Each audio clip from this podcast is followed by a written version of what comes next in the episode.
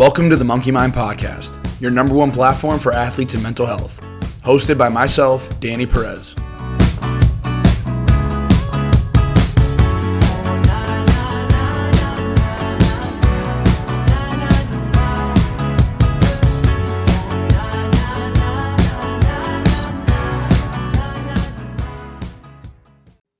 This is episode 76 featuring Kaya Enos. Kaya is a senior on the University of Maine softball team. This was the first ever in person interview for the Monkey Mind podcast, and it was a ton of fun to record, and we really hope you enjoy it. But before we get to today's episode, we have a couple announcements and a quick word from our sponsor. For those who don't know, our merchandise shop is up. We have hoodies, beanies, and snapbacks, so if you're interested in picking up any Monkey Mind merch, then head over to monkeymindathletes.com backslash merchandise. That's monkeymindathletes.com backslash merchandise. Also, be sure to throw us a follow on our Instagram to stay up to date with new episode releases and much, much more. Our Instagram handle is at monkeymindathletes. That's at monkeymindathletes. And finally, if you want to watch this episode, check it out on our YouTube channel. The link will be in the podcast notes below. Don't forget to like and subscribe. This podcast is proudly brought to you by Daily Dose CBD Inc. Daily Dose CBD Inc. creates full spectrum CBD products ranging from tinctures, balms, and dog treats. Research has shown that CBD has successful results in aiding in the following areas anti inflammation, anxiety, PTSD, help with breaking addiction, neuroprotection, epilepsy, arthritis, chronic pain, and sleeping disorders. Daily Dose makes an extremely safe and effective product that we know you will love, enjoy, and benefit from. Daily Dose has given Monkey Mind listeners 15% off all their orders. Head over to dailydosecbdinc.com and use promo code MonkeyMind15 for 15% off your purchases. That's promo code MonkeyMind15 for 15% off all your orders at dailydosecbdinc.com. All right, let's get started. All right, yeah, first uh, ever in person podcast. I'm super fired up about this. Thank you. We have Kaya Enos on today.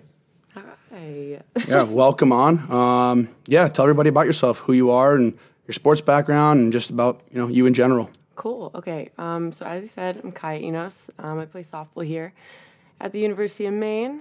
Um, I'm a senior now, which is absolutely crazy to think about. Yeah, goes by quick. Um, yeah, it's unfortunate, but um, I'm from Mass, uh, just about 40 minutes south of Boston. Um, I've been playing softball ever since I can remember.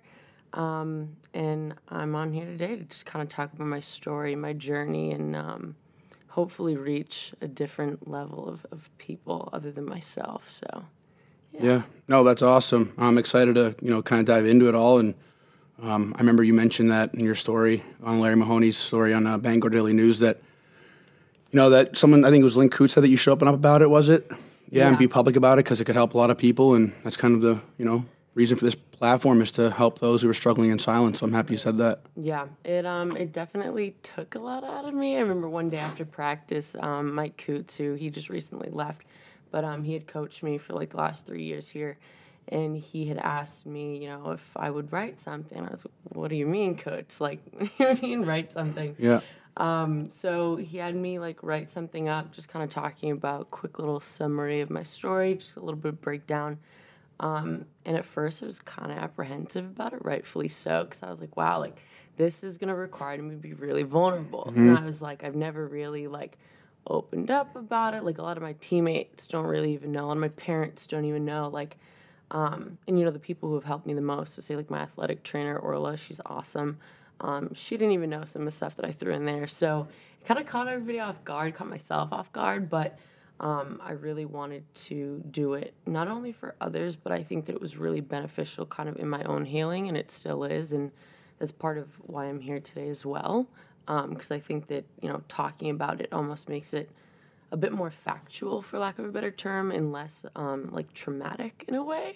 So, yeah, my goal is to just kind of get it out there and see that it can affect more people than I think. So, Yeah, Yeah. well, that that is the case typically. So even people who don't ever come out and say it to you personally, you still do affect people positively by coming out with this stuff and being vulnerable. So, um, yeah, let's uh, dive into the you know the nitty gritty of it into your story. And if yeah, just uh, kind of tell everybody kind of the stuff that you've gone through or um, the things that you suffer with, and take it from there. Cool. Okay. So, I my freshman year here struggled super bad, just kind of on the field, off the field.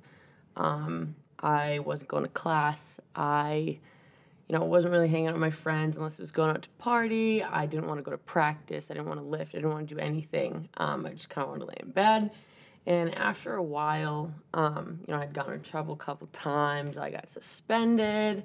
Um, you know, I was having trouble like kind of gelling with my coach, which I had had a really, really good relationship with him prior um, to me kind of having all these issues, um, which eventually picked back up. But um, I remember one day I was sitting in class. I was in statistics class, which I think now is called something else, but it used to be Little Hall. Um, and I just couldn't sit there anymore, and I just started crying, and I was like, "Wow! Like I gotta, I gotta get up, and I gotta go." Um, I didn't really know what it was, but I was like, "There's something wrong. Like I, I this isn't me. I don't know who I am right now." Um, so I got up, and I immediately went and talked to my athletic trainer, who's still here, Orla, um, and she was like, "All right, like." I don't know what we're gonna do from here, but we're gonna try to figure something out. So, I we introduced the whole testing thing. So I tried to look into getting tested for like learning disabilities or um, anything like that, but it didn't really go into effect until my sophomore year. So um, my sophomore year, I think around October, actually probably around this time, um, my sophomore year, I went and saw a neuropsychologist. So I've had a plethora of concussions, mm-hmm. which kind of sparked the um, like learning disability thing and kind of like why I couldn't focus in class or why I just couldn't sit there or focus on anything at practice for a long amount of time. Um, so I went and saw him. That was really extensive. I saw him, I think, four times, and it was like four hours each time. Like it was a lot, but um, he was actually really cool. And it basically, like the first time I had met with him, was just a breakdown of like my life story mm-hmm. from like birth to then, um, which was interesting because it was it's just really interesting how like me just speaking on you know my life or like just things that I did like habitually or whatever it was um, kind of led him to diagnose me with what he did. So I was diagnosed with borderline personality disorder. Um, I was also diagnosed with ADHD, which I had never been diagnosed with as a kid. Um, I don't know, I guess he kind of theorized that it had come about from my concussions, which is really interesting. Um, I was also diagnosed with a substance abuse disorder for alcohol. So at the time, it was only alcohol, um, and then eventually moved on to other things. Mm-hmm. Um, and a I I don't even know if it's like a learning disability, but I literally just needed more time in class, just more time for me to process stuff. So I started recording lectures and going back and watching them or listening to them and writing my notes off of that. So little things like that. But um, that's kind of when I found out, like, all right, this is this is like my first step to uh, like getting help. You know, mm-hmm. I finally know, I, for lack of a term, like what's wrong with me. Yep. Um, so yeah, that kind of kick started um, me getting into therapy, me kind of asking for help, knowing what I needed. Because um, I had been to, you know, I've tried to go to therapy plenty of times. Like my parents always pushed me into it, or whether it was someone who would just come from, you know, the union to talk to athletes. But my biggest thing was um, I wanted to learn how I could kind of maneuver and work around the things that I was struggling with and not just speak to someone about them because um, that's I think a big part of like what was killing me was just constantly talking about them or trying to talk about them and as difficult as it was but i really needed to figure out how i could move past them so yeah. Well that's interesting. So as far as what you've been diagnosed with um, the borderline personality disorder what is your life like from your perspective having that? So what did they like what's the diagnosis when they tell you you have this okay well, what does that mean? Like what did they tell you Okay, so at first I freaked out. uh-huh. So I first freaked out because I really thought that it like have you ever seen the movie Split? Yeah, of okay, course. So I like freaked out and I was like, oh my gosh, is that me? Like, yeah. do I have like multiple personalities yep. that like I just don't know about? So it's similar, but on a different like spectrum. So it's like lower, I guess, on the spectrum of that. Mm-hmm. So um, I tend to be very black and white. Like I don't really see a gray scale, um, and that's you know thought wise, process wise, kind of like emotionally as well. So like, um, I'm sure in sports, like especially in softball, it's super tough to kind of like bounce back from something because it's like next pitch, we're on go, right? Yep. So um, that's it presented itself crazy in that. Um, let's see. How did it present it in softball? I mean, I can just gosh. for like so for me, for giving my assumption 1st i I'm saying like if you make a good play, you're riding that, and it's going to be a great game. However, on the flip side, the second you make a bad play or have an error, you're done. Oh, yeah. like It you're done for the night, and maybe potentially the rest of the week or next night. You know what I mean? Like is that how it is? It was super hard to like learn how to reset myself, Mm-hmm. right? So, and I know that that's something common, like with even a lot of my teammates, softball players, athletes in general, right?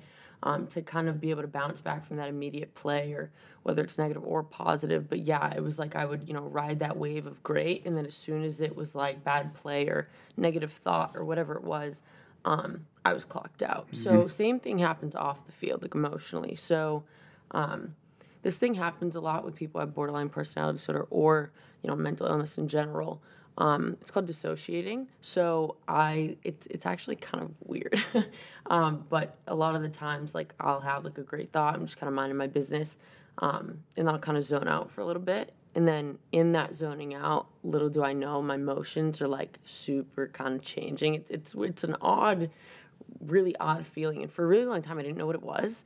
Um, and I just thought that it was, I was kind of thinking about stuff, like my mom was working and whatnot. But um, another thing that I learned, I learned a lot in therapy Yeah. about like why I do certain things the way that I do, which is interesting and scary. but yeah, so that um, is a big one the whole black or white thing and kind of not being able to um, revert back to that initial place of like, okay, like I'm good. Um, I personally am someone who like isolates myself a lot. Um, I don't really like to talk about like what I get going on, which is kind of why I think it took me so long to get help um, and kind of be vulnerable and ask. Um, trying to think of some other things that are like telltale. Like that's my borderline person. Oh, I tend to get super like overstimulated. I would say so um, I become really rigid. So when I get in that kind of like that gray, you know, the no gray scale, that black or white. So if we're talking about, you know, black is this like negative energy that's like upon me. So when I get in that, I stay in it and I can't really figure out how to get out of it. But in that state, like it seems to be that everything bothers me or like um, I have to be alone or I'm super hard on myself or any outside factor just affects me like so much more than it should, I think. Um, and, and you know, same thing when I'm in this great, like if we're talking about white, is this great, awesome, like happy state.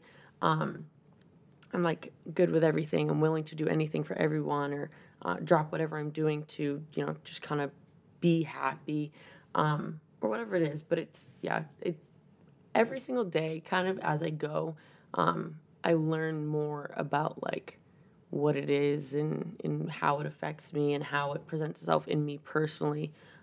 Because if you think about borderline personality disorder, truthfully, it's something that I, for a really long time, was like, well, doesn't everybody have this?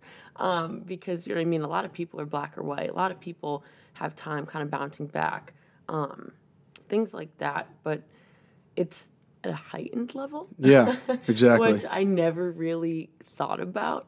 Um, and a lot of it has to do with trauma. So a lot of it presents itself like a little bit younger. So, and the thing is, I'm I know that it presented itself a lot younger than I, I chose to get help for it, um, which is really interesting because then I look back on things that, like in high school um, where I was like, wow, like that definitely was a thing. So um, I know in high school for me, like I tend to be someone who like was very attachment ish, whether it was friends, relationships, um, whatever it was. Like I immediately attached, and that's what I had to feed off of. And it was like something connected to um, like this this fear of being like abandoned for some reason. Um, so from my understanding, it comes a lot from kind of like how I grew up, my parents' relationship, um, how I dealt with that. Um, so my parents split up when I was like six or so, um, and I'm an only child, so I kind of took a lot to deal with it on my own. Um, and I lived with my mom ever since then, just my mom. Had a tough relationship with my dad, but I would say that that's kind of how I was like, wow, okay, I guess this all makes sense now. It all connects, and brought me to you know where I was, kind of sitting there like, wow, I have borderline personality disorder. Yeah. So yeah. Well, I think it's funny you mentioned a lot of like interesting things because a lot of people, especially people that we've had on this podcast, it took them a while to come to the realization that they had something that they needed to address. But when they do that, which is a big step, a scary step, one that makes you really vulnerable, look deep down, it's hard. But once you do that and get past that initial threshold, then you're able to realize, okay, this is what I have, for and this is how I address it, how I cope, seek therapy if that's the case, Mm-hmm. sure. and then you can begin, I guess, the recovery process or just the process into leading a normal life Right. within what you have. And Yeah. like you said about, you know, I thought everyone had this. This is just heightened for me. Like I totally agree with that. Yeah. I think everyone's on the spectrum Right. with some sort of, I guess, Right. um, thing that they deal with. right. You know, it's just some people it's more anxiousness, some people it's more depressive episodes, some people it's borderline personalities, ADHD, Mm-hmm. Yeah. like all that. That's why it's like this whole mental illness stuff, quote unquote. I, Yeah. I don't like to call it that because illness sounds like you're just Yeah. down and out. You know what I mean? I just, Yeah. yeah, I just, No, I it, it. seems kind of negative. Yeah. But like dealing with this stuff, it's just normal. Right. Everyone has it Right. Mm-hmm. to some degree and for something else. And that's like when people point the finger, like, "Oh, like you're crazy." You're cra-" no, I just Yeah. deal with something a little, maybe a little bit different that Right. bothers me that doesn't bother you. Meanwhile, vice versa. Exactly. Yeah. That I think that was like the the one of the biggest and craziest things about it was like I was like, okay, now I know, right? So it was like I'd spent so much time, especially in my freshman year and, and a lot actually in my senior year, kind of figuring out like who am I? Like who do I want to be? And and I was really confused because I was like, what what is what is it that's making me feel like I'm not becoming who I want to be? So I remember saying to my coach all the time, you know, coach, like I, I know who I want to be really bad. Like I know who this girl is. Like I know exactly what she looks like. I know exactly how she thinks and exactly how she goes about her everyday life. But I can't really figure out how I can I can achieve her. I can't really figure out how I can get to her yet. Um, so I think kind of figuring all that stuff out was a really big step to all right, like this is what I have to do now. So it's now for me, right? So like you said, it's different for everybody. So where, wherever you are, wherever you stand, that road to kind of healing, that road to um, you know understanding. Okay, what can I do as my own person? How can those around me help me? Um, so like for me, it was you know getting therapy and um, just being really really vulnerable, um, especially we're in like in a team setting, right? So I'm with 19 other girls who I'm with constantly, um, who know me like the back of their hand, right? So they knew stuff was going on. They, um, you know, tried to kind of ask me, you know, you all right? And I was always, yep, yep, yep, I'm fine. Um, so being really vulnerable with them because I, that was a really big part of my struggle too. Was like these are girls who you know give their all every day for me on the field, in the weight room, um, you know, whatever I needed, they always came. And I was like, how can I help them? Because all I was doing at one point was was shutting them out because I didn't know how to let them help me. Um, and that same thing with my coaches, right? So I had a pretty tough relationship with Mike um, when he was here at first, and I think a lot of it kind of came from he served as this really, really big kind of dad figure for a lot of us, um, and I think some girls liked it a lot because, right, so that's what they're used to. They've had like that father figure and um, they respected it and they enjoyed it and it was comforting to them. For me, it seems to be very uncomfortable. And he never made it like uncomfortable, but just for me personally, Yep. right? So, like, I just haven't had a great relationship with my dad. So, when he exemplified, like, wow, like, this is things that, like, these are things that I would want my dad to do, or like, the way that he like looked out for each and every one of us, like we were own, his own kids. Um, kind of made me uncomfortable, but I was like, wow, maybe maybe I should give into this. Maybe this is part of me, you know, learning and whatnot. So he played a really, really big role in, in forcing me to be vulnerable. It's something that he preached, you know, from the moment that I started getting recruited to play here, um, from the moment that I stepped foot on this campus, and from the moment that he left, and, and still now. So, yeah. Yeah, no, I um, I know you're saying I kind of can understand what that feeling may be like. I mean, my parents have a good relationship, but I can understand for someone who maybe didn't have that, it'd be uncomfortable when it comes from someone who you're not related to. So, um, but it's funny, like as a teammate, you could see like maybe your reactions toward it. You're like, why is Kaya not like so welcoming out of this, but you have to understand too that everybody has a story, and every you may not know the full story, so you have to just be respectful of people's reactions. But that's why it's important that we kind of just you know can understand and be you know respectful of each other, and that's when we also be you know open and say, hey, like this has bothered me for X amount of reason, and then right. you can go on and move forward with it, and um, it kind of helps tackle on the rest of the stuff that you're going through. Yeah. Um, I want to talk about softball mental health and how athletics can play a role both positively and negatively. Yeah. Um, and then tie it into kind of the environment that we're in with college athletics and stuff. And I understand that you mentioned that with the whole alcohol use problem, that's something that I definitely struggled with here for sure. Um, how did softball play a role in your mental health positively and negatively? Okay, so I um obviously right. So like when you come here, probably because you love the game, right? So you're committing to a sport that you love that you've most people have been playing for for a really long time. So um, my love for the game was so low. um, I remember coach asking me one day, it was I think one of the days that I like the day before I had gotten suspended and and coach was like, I'm gonna ask you right now, like what's your level of commitment to the game? And I was like, truthfully, probably five or six. Um, and like to hear those words kind of come out of my mouth, I was like, wow, like this is this is bad.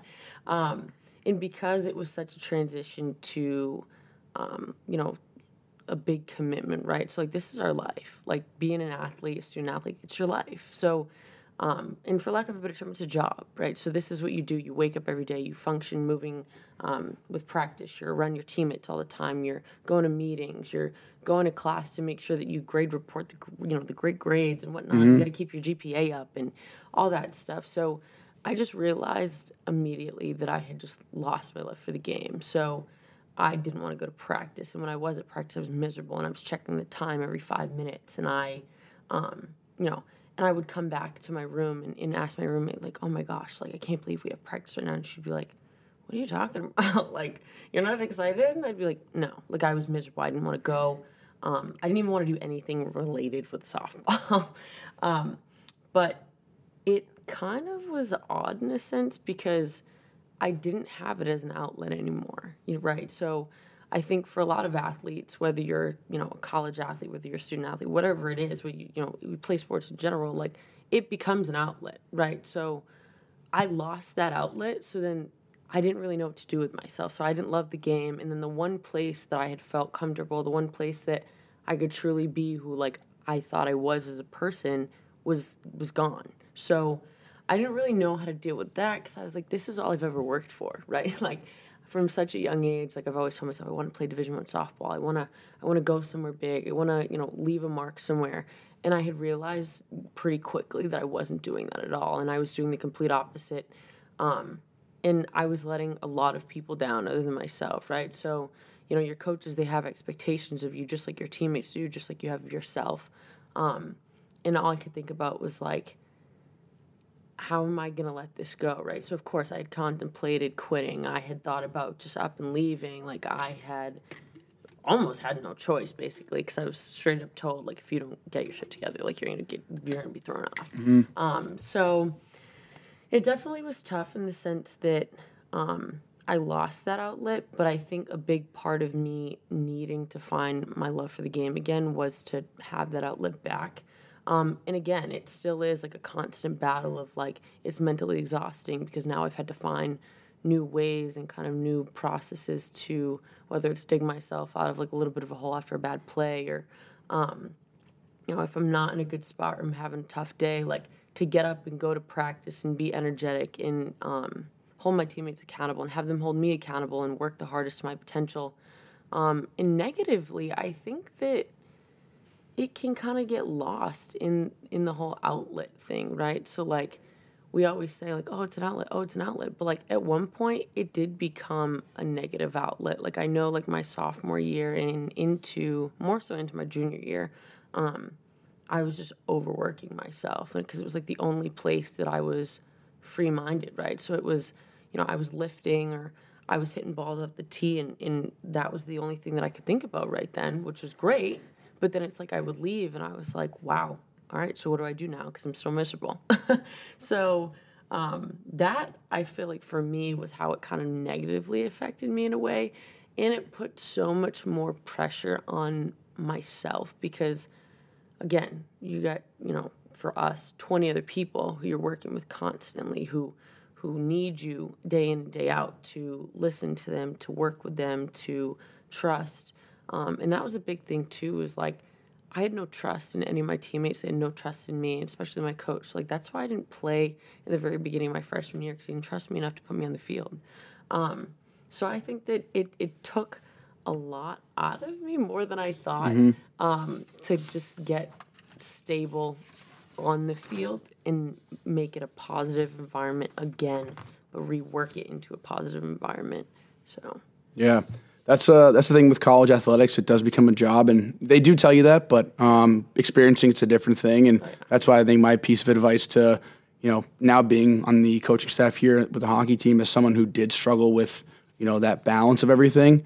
Um, it's important to just make sure you're finding that structure, finding your balance, and you know as far as like what I mentioned with the alcohol use stuff, it's an easy outlet when you don't have your outlet or your positive outlet that Yeah. once was your sport is not so much there anymore because it's going to happen. You're just there's going to be ups and downs, and life gets hard, and you have to deal with that stuff. But um, my one suggestion is from someone who used alcohol as an outlet with partying and stuff. It's easy, you know. But the other way you got to look at it is, you know, nothing that ever is worth it comes from being easy. Um, so when you're in those tough places, being a you know athlete in the collegiate level, um, the one thing I would suggest to the next crew coming in is just to find find the you know the purpose in that hard and find the you know the strength to you know just push through the the shitty days. You know what I mean? And the in the shitty seasons, like there were seasons where I was getting scratched for a month and a half, and it's like.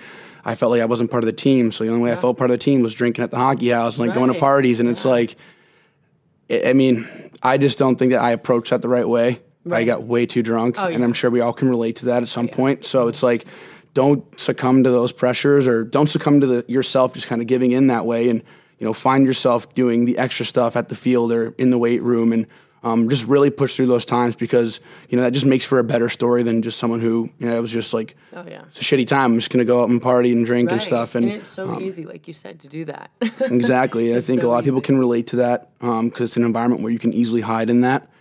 But it's uh, pretty detrimental to not just your athletic career, but your physical health as a person. Right. So um, definitely not the answer. And, um, but yeah, I'm sure everyone who's been you know kind of in that hole can kind of agree that you know it's just Oh, yeah. better to stay away because yeah. it's a shit feeling. It's awful. It literally is like it was like I was like on a cycle. It was so bad. So like we would practice on Saturday mornings. I would get out of practice, nap all the way until like probably seven o'clock, get up, shower, and then I was ready. I was going out like I was in my zone. Like and it was a repeated cycle every single weekend. Um, and then I would wake up on Sunday and be miserable. Like I was I was miserable. I didn't get out of bed until like four and then I was like, oh, I got shit to do. Um, but like you said, it, it it's so easy, right? So like that's all they say. well, I don't want to say they say that like college all about drinking, but um, like the environment, right? So like everyone's drinking around you, and um, it's this social thing, which like we kind of tie in, or like I know we talk about it a lot, like in meetings and stuff, how like whether it's you lose a game or you win a game, like immediate celebration. It's like, okay, let's go and drink. And like you said, like I found kind of comfort in the whole, like this is where I felt together with my team, right? Because I wasn't gelling with them on the field. I couldn't really connect with anybody off the field to talk about them enough about this stuff.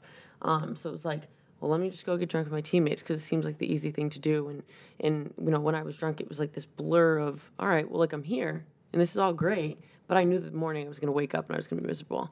So um, it definitely is easy, and um, you know, I don't think I don't I don't think enough about how I could have, you know, asked for my help or asked for a teammate's help. Like we, I know my freshman year, the second semester, so we were in, uh, we're obviously in sp- uh, in season in the spring, but we had a dry season, and I was like down bad. Like I, I didn't know what to do. Like I didn't know what to do with myself. I was like freaking out. I had eventually at that point like become pretty dependent on it.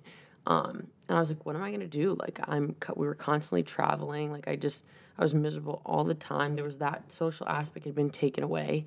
Um, so I don't know. I definitely would say too. There's so many other options. There's so many other avenues. Whatever it is, whether it's finding that positive um, space, you know, in the weight room or just on the field somewhere on the ice, wherever it is, um, to try to find that positive feeling that's not alcohol or any substance at all for that matter. Yeah, and there are a ton of resources too. Like there's therapy offices. I'm pretty sure right, like right Yeah. next door in Oh, yeah. Cutler, and like we would pass by it every single day. And I didn't really have any idea, Yeah. but like there are resources out there for you. Um, and obviously with mental health being on the forefront of a lot of conversations right now, it's good that it's being more, I guess, um, I guess out there that there are these resources on you know work, college, campuses. So.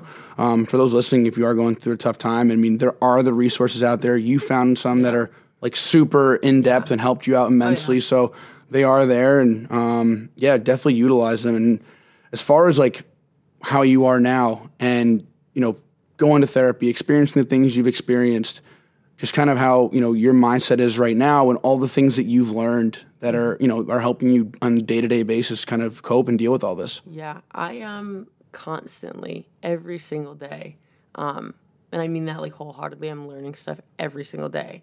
I actually today was like, can I even get up and go to this?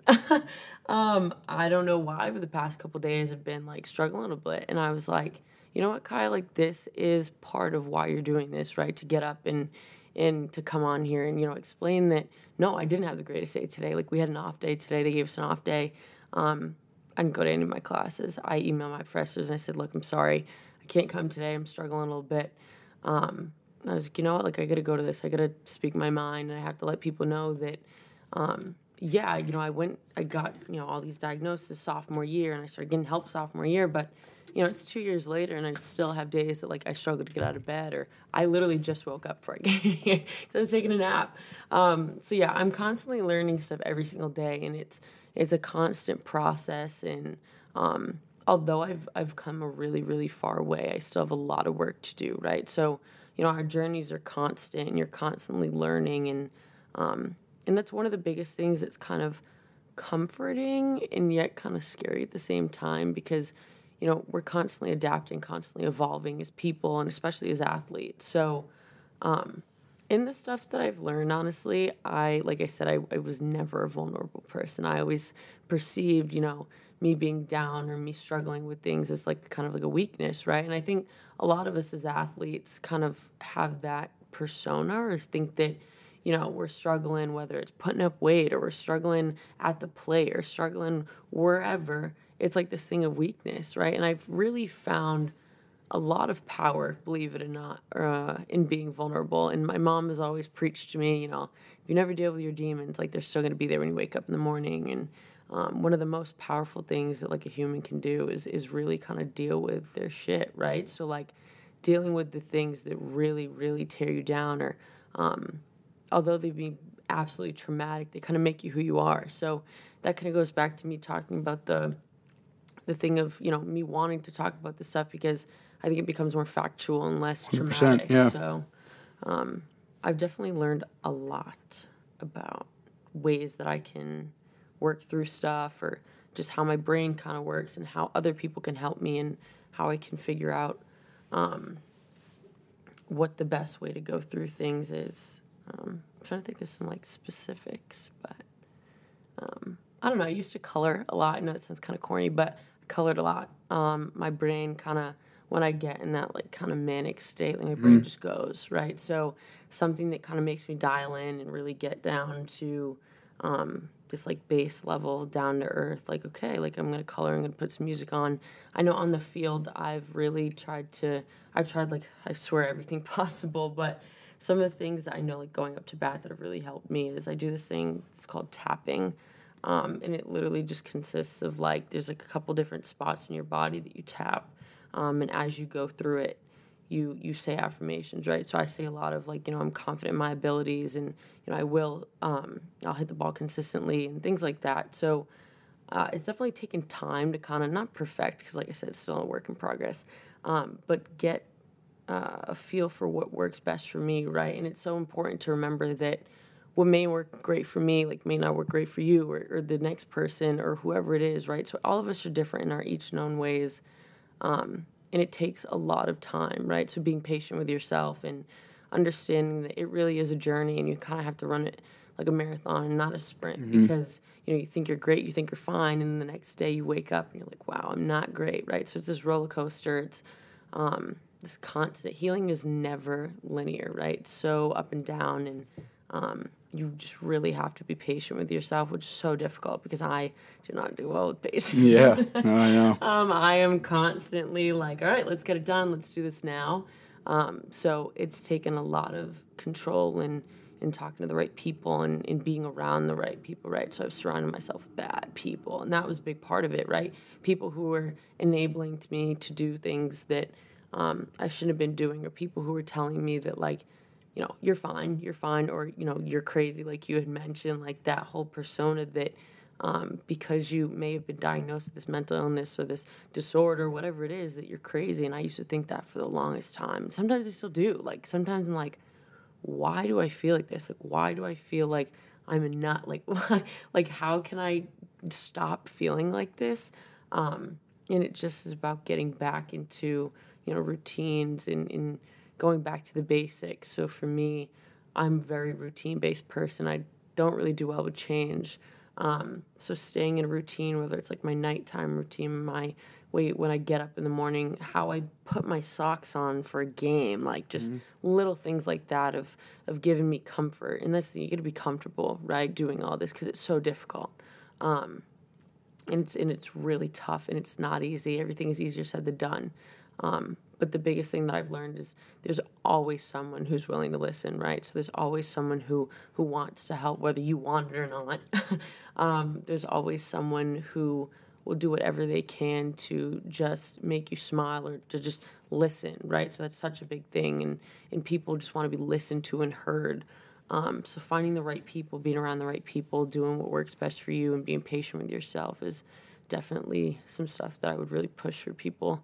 Um, you know, when they are down, or even if you know they're not, right? So it's so important to stay in those in those routines and, and preach and practice the same things, even when you're not in those good spots. Yeah, and it's worked out for you. Obviously, um, from coming out about you know this and being honest with yourself, mm-hmm. you know, on the field, things have improved for you. Correct? Yeah, yeah. Yeah. So talk about that and how why we just keep preaching the importance of all this and how you know there's a lot of positive that can come out from you know being vulnerable and yeah. you know it's going to help you out athletically anyway so you're yeah. obviously proof in the pudding for that right. so talk about that yeah so i um it was really tough for me originally to buy into like the culture that my team had created right so and of course like culture pretty much it, it changes every year I, I would say just a little bit you know what i mean you're you're a group is leaving another group is coming in and um different plans and whatnot. So it took a lot for me to kind of really buy into the culture that we had as a team and it was this i think my freshman year it was about like one like us being one and i never fully understood the concept of like why my actions as one person you know do affect these 20 of the girls who i'm with and they affect my coaches and they affect everyone around me. Um, so once i kind of figured that part out that i was like wow like i am part of this you know cohesive unit and, and though I may be one person, I do hold such an effect on all of them, positive and negatively. Um, so on the field, I remember, gosh, I was hitting in the one spot. We were playing, I think, Stony Brook, and or maybe it was Albany. Either one. Uh, it was one of our last home series, and I hit like my first career home run, and everyone was so excited. just to watch like the video of it again and just kind of see everybody like so shocked but so excited and happy for me. Um, literally brings me to tears like every time. um, and I remember after that, coach pulled me aside and I was like, oh man, like he's gonna congratulate me. And he was like, listen, great home run and all, but like you gotta get your grades up, otherwise I can't keep playing you.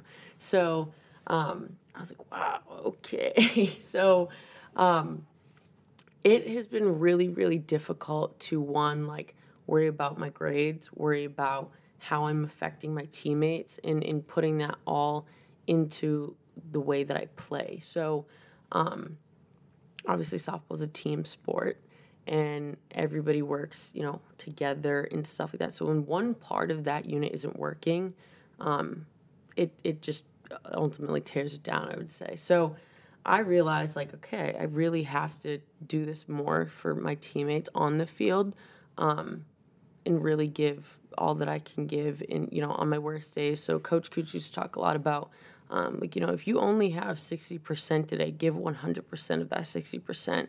Um, we talked a lot about like faking it till you make it, right? And that was super hard for me because I was like, I'm miserable right now. Like, how am I to come here and and be so excited and cheer my teammates on, whatever? So just finding ways that I could do that definitely changed my my way of play. So.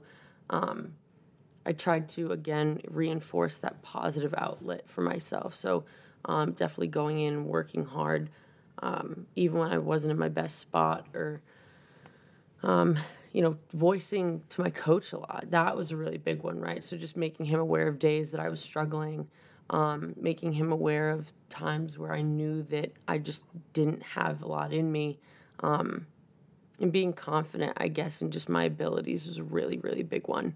Um, so I don't know. I think that obviously, right, we all come here because we're great, right? And, as an athlete, you want to improve, you want to get better and stuff. And for me, at one point, like, I didn't even care about the numbers, right? So, like, you want to hit, you know, 300 and up, or you want to, um, you know, hit at least 960 or field 960 in the field or whatever it is. But um, for me, it became a lot about just staying in my routine and doing what I was committed to and staying on track, right? So we talk a lot about like trusting the process, and for me, that that contributed largely to, um, you know, any success or like any, um, I guess, improvement on my play on the field. So. Um, I strayed a little bit away for a little bit of time, uh, less about mechanics and more just about routines and in in how I bounce back from stuff. So, um, you know, whether it's I do like the tapping routine or whether I, um, you know, take a walk outside the dugout for a second or how I, you know, prepare for an at bat, stuff like that. So I would say it really was less about the mechanics and, and it had essentially nothing to do with that, but just more about finding different ways that um, I could deal with things and how I worked around it, how my teammates could help me. Um, and, and honestly, like I said, as with everything, it's different for everyone, right? So um, some days it worked better than others, and some days I was like, oh, like this sucks, like this isn't working. I got to switch it up. But the consistency was was honestly key. So yeah, no, and I like when you said about uh, kind of just what with your experience with being on a team and how when one you know member of the team isn't really kind of holding up their end of the bargain, it kind of can affect the whole team and. Um, yeah, that's why it's important just to kind of be able to buy in and find what works for you. Like you keep reiterating, I think that's the most important thing. So I'm happy that you're able to say that because um, when you compare yourself to other people and what they do, it might work for them, but yeah. it's probably not going to work for. It may, but the right. chances are it probably won't. And right.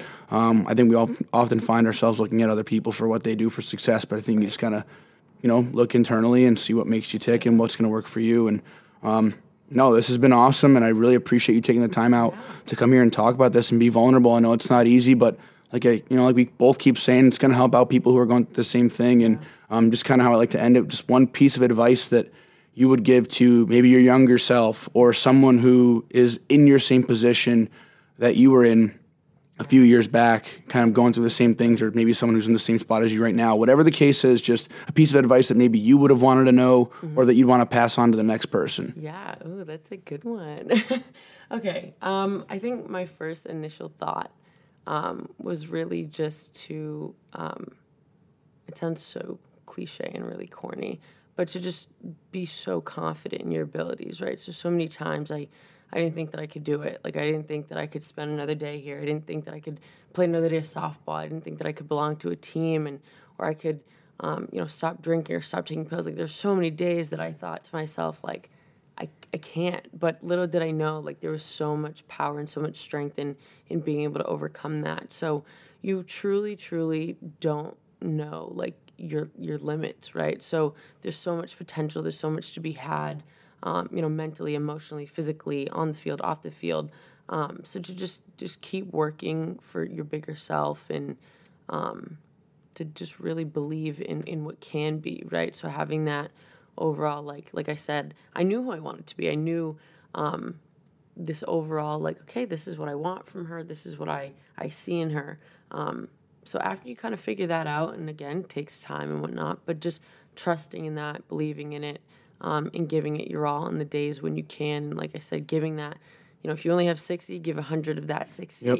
Um, and it differs from day to day. But um, everyone everyone has people who listen, right? Student athletes, like these are the these are probably the most resource I'm ever gonna have, right? So I had my trainers, I had my teammates, um, I had so many people who were willing to help me. Little did I know um, that it eventually would would play such a big role in my healing and just being vulnerable and um, being open to new things and difficult things. have really played like a key role in my success. And um, like I said, every day is still tough, right? So I struggle still.